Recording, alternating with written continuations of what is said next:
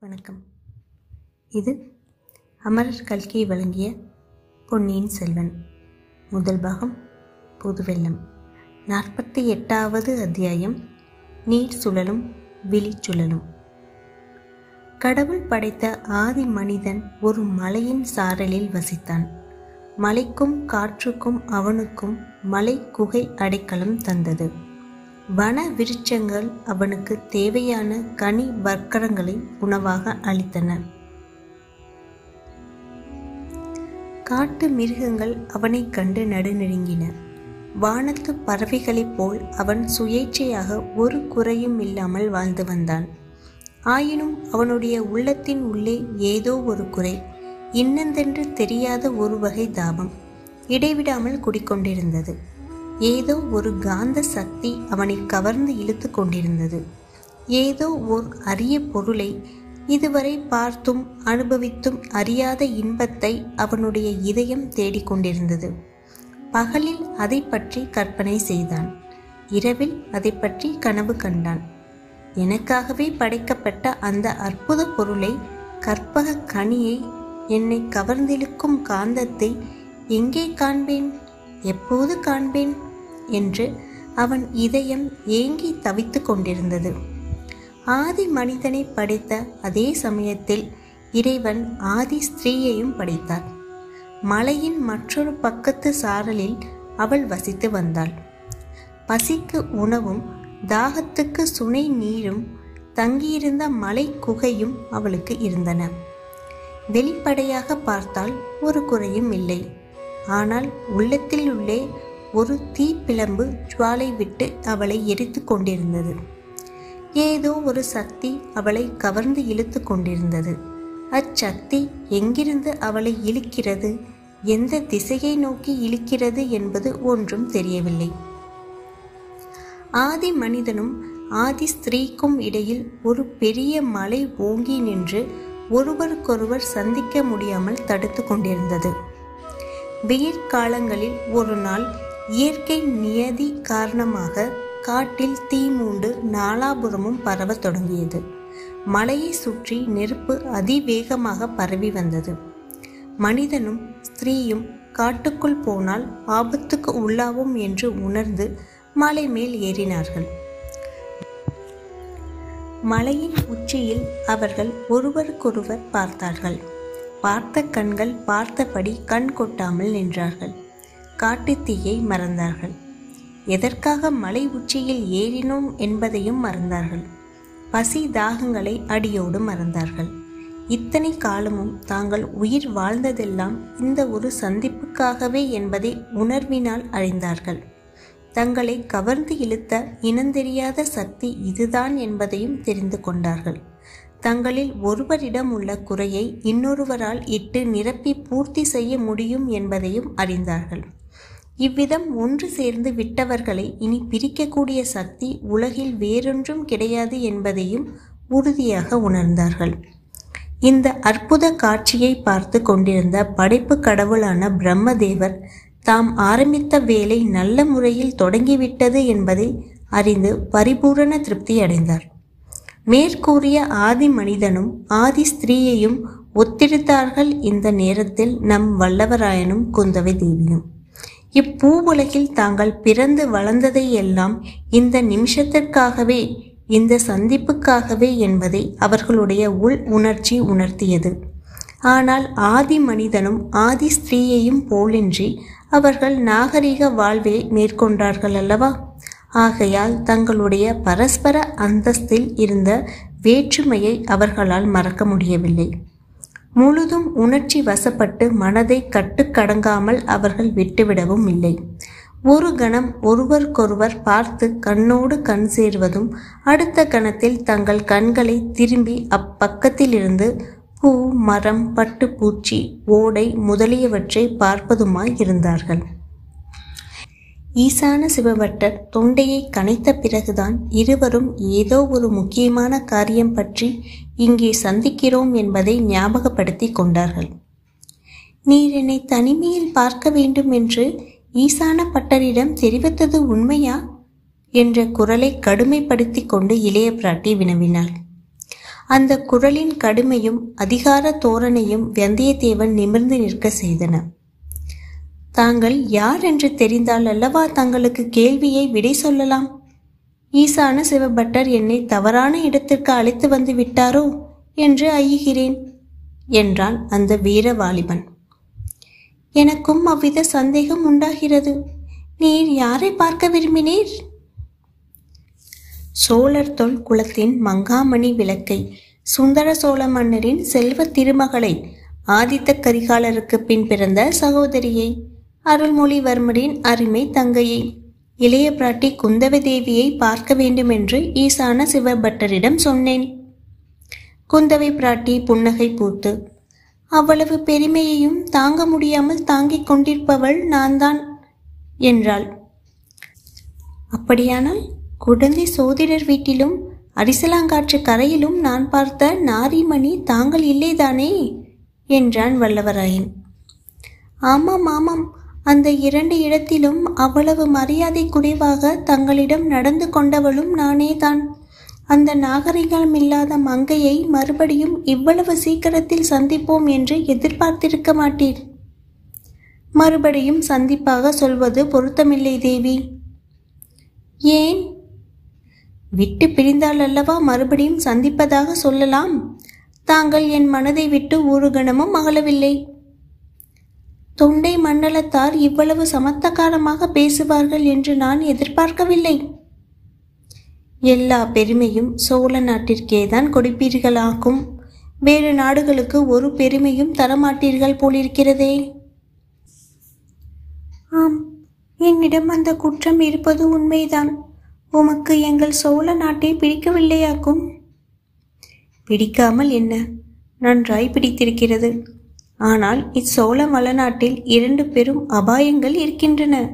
அவற்றை என்னாலேயே எனக்கு பயமாய் இருக்கிறது அவற்றை எண்ணினாலே எனக்கு பயமாய் இருக்கிறது சோழ நாட்டு வீரர்களின் வாளும் வேலும் அபாயகரமான ஆயுதங்கள் தான் அயல் நாட்டவர்கள் இங்கே ஜாக்கிரதையாகவே வர வேண்டும் முக்கியமாக ஒற்றர் வேலை செய்வதற்கென்று வருபவர். இளவரசி அந்த இரு அபாயங்களை நான் குறிப்பிடவில்லை. வாளும் வேலும் என்னிடம் இருக்கின்றன. அவற்றை உபயோகிப்பதற்கு நான் நன்கு அறிவேன். உமது வேலின் வன்மையைத்தான் அடிசலாங்காற்று கரையில் அன்று பார்த்தேனே. செத்துப்போன முதலியை உமது வேல் என் எத்தனை வேகமாய் தாக்கியது? ஒரே தாக்குதலில் உள்ளடைந்திருந்த பஞ்செல்லாம் வெளிக்கொண்டு வந்துவிட்டதே. அம்மணி சோழ நாட்டு மாதரசிகள் செத்த முதலியைக் கண்டு பயந்து சாகும் வீர நாரிமணிகள் என்பதை நான் அறியேன். சோழ நாட்டு வீரர்கள் செத்த முதலையை தாக்கும் சுத்த வீரர்கள் என்று எனக்கு தெரியாது. உயிருள்ள முதலையாக்கும் என்று எண்ணி வேலை எறிந்தேன். அது என் தவறும் அன்று என் வேலின் தவறும் அன்று. அந்த அசட்டு முதலியின் தவறுதான். வானர் குலத்தில் பிறந்த வீர வந்தியத்தேவர் வேலோடு வரும் வரையில் காத்து கொண்டிராமல் முன்னதாகவே செத்து போய்விட்டதல்லவா? அதற்கு நன்றாய் வேண்டும் இந்த அவமானம். வேறு எந்த இரு அபாயங்களை பற்றி சொன்னீர்? இந்த சோழ நாட்டு நதிகளில் புது வெள்ளம் வரும்போது உண்டாகும் சுழல்கள் அபாயமானவை. அவற்றை ஒருபோதும் நம்பவே கூடாது. என்னை திண்டாடி திணறுபடி செய்துவிட்டன. வெள்ள சூழலில் நீர் எப்படி அகப்பட்டு கொண்டீர் தண்ணீரில் காலையே வைக்க மாட்டீர் என்றல்லவா உம்மை பார்த்தால் தோன்றுகிறது? வேதாளத்துக்கு வாளிக்கைப்பட்டு முருங்கை மரத்தில் ஏறி மாட்டேன் என்றால் முடிகிற காரியமா? சோழ நாட்டுக்கு வந்த காரணத்தினால் நதி வெள்ளத்தில் மூழ்கி சுழலிலும் சிக்கும்படி ஆகிவிட்டது. என்னோடு துணைக்கு வந்த ஒரு அசட்டு பிள்ளையின் பிடிவாதத்தினால் அப்படி நேர்ந்தது. கேளுங்கள் தேவி அந்த பிள்ளை ஒரு சின்னஞ்சிறு பொய்யை சொல்ல முடியாது என்றான். அதனால் வந்த வினை நீ சொல்லுவது புதிராக இருக்கிறது. இன்னும் கொஞ்சம் விளக்கமாக சொன்னால் நல்லது. சொல்கிறேன். தங்களுடைய அருமை சகோதரரின் ஓலையுடன் தூதனாக வந்த என்னை தஞ்சை கோட்டை தலைவர் சிறிய பழுவேற்றரையர் ஒற்றன் என்று குற்றம் சாட்டி பிடித்து வர ஆட்களை ஏவினார். வந்த காரியம் பூர்த்தி அடைவதற்குள் சிறைப்பட நான் விரும்பவில்லை. ஆகையால் நான் தஞ்சையில் தங்கியிருந்து வீட்டு தஞ்சையில் தங்கியிருந்த வீட்டு சிறுவனை வழிகாட்ட அழைத்து கொண்டு கிளம்பினேன்.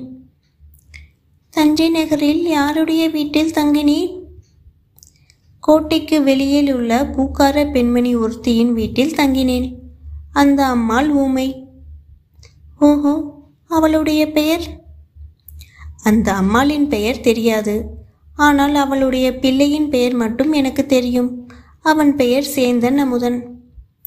நான் நினைத்தது சரிதான். மேலே சொல்லுங்கள். என் குதிரை மேல் அச்சிறுவனையும் ஏற்றிக்கொண்டு இந்த பழையாறை நகரை நோக்கி வந்து கொண்டிருந்தேன். அதற்குள் பழுவேற்றரையரின் ஆட்கள் சிலர் எண்ணங்களை நெருங்கி வந்து விட்டார்கள். நான் வந்த காரியம் முடிவதற்குள் அவர்களிடம் பிடிபட விரும்பவில்லை. குடமுருட்டி ஆறு வந்ததும் அச்சிறுவனிடம் நான் இங்கே இறங்கிக் கொள்கிறேன் தம்பி. நீ பாட்டுக்கு குதிரையை விட்டு கொண்டு போ. உன்னை நான் தான் என்று அவர்கள் தொடர்ந்து துரத்தி வருவார்கள். உன்னை பிடித்த பிறகு ஏமாறுவார்கள். நான் எங்கே? என்று அவர்கள் கேட்டால் ஆற்றில் விழுந்து மூழ்கி போய்விட்டதாக சொல் என்றேன். அந்த பையனோ ஹரிச்சந்திரனுடைய சந்நிதியில் வந்தவன் போலிருக்கிறது. நீங்கள் முழுகாதது போது எப்போது முழுகிவிட்டதாய் பொய் சொல்வேன் என்றான்.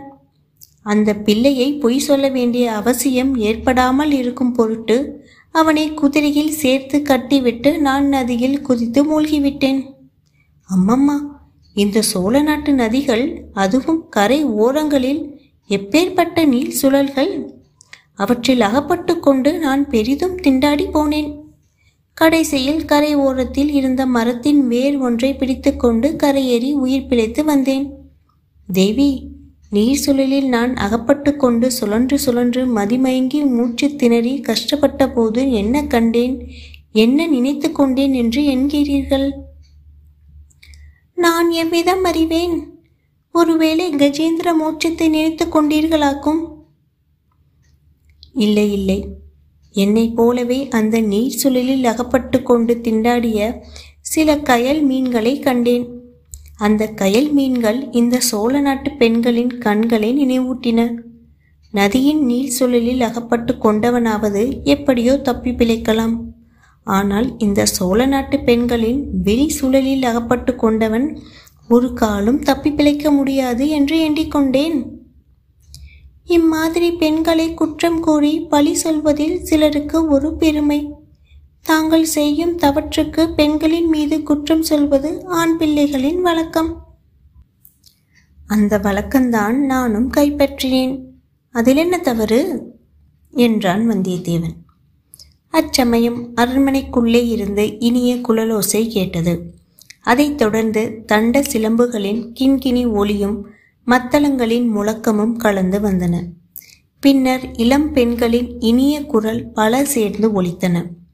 சிலப்பதிகார காவியத்தில் உள்ள பின்வரும் ஆய்ச்சியார் குறவை பாடலை பாடினார்கள்.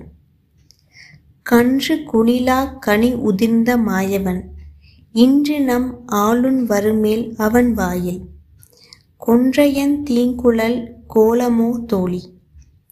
கொள்ளையன் சாருங் குனித்தொசித்த மாயவன் குறுந்தொசித்த மாயவன் எல்லை நம் ஆணுள் வருமேல் அவன் வாயில் முள்ளையன் தீங்குழல் கோலமோ தோழி. பாடல் முடியும் வரையில் குந்தவையும் வந்தியத்தேவனும் அதன் இனிமையில் ஈடுபட்டு தம் வசம் இழந்து நின்றார்கள். மறுபடியும் வாதித்த முழக்கத்துடன் ஆடல் தொடங்கிற்று. அதற்குரிய தண்ட சதங்கிகளும் ஒளி எழுந்தது. அரண்மனையில் குறவை கூத்து நடக்கிறது போலும் கடம்பூர் மாளிகையில் குடவை கூத்து ஒன்று பார்த்தேன். அது முற்றும் வேறு விதமாய் இருந்தது என்றான் வல்லவராயன். ஆம் என் தோழிகள் குறவை கூத்து பயில்கிறார்கள். சீக்கிரத்தில் என்னை காணாமல் தேடத் தொடங்கி விடுவார்கள். தாங்கள் வந்த காரியம் என்ன? என்று இளைய பிராட்டி குந்தவை தேவி கேட்டாள். இதோ நான் வந்த காரியம். தங்கள் தமையனாரின் ஓலை. எத்தனையோ அபாயங்களுக்கு தப்பி நீர் சுழல்களில் மிளிர் சுழல்களிலிருந்து காப்பாற்றி இதை கொண்டு வந்தேன் என்று வல்லவராயன் கூறி ஓலையை எடுத்து நீட்டினான். இத்துடன் நாற்பத்தி எட்டாவது அத்தியாயம் நீர் சுழலும் விழி சுழலும் நிறைவடைந்தது. மீண்டும் நாற்பத்தி ஒன்பதாவது அத்தியாயம் விந்தையிலும் விந்தை. அதில் உங்களுடன் பயணிக்கிறேன். நன்றி வணக்கம்.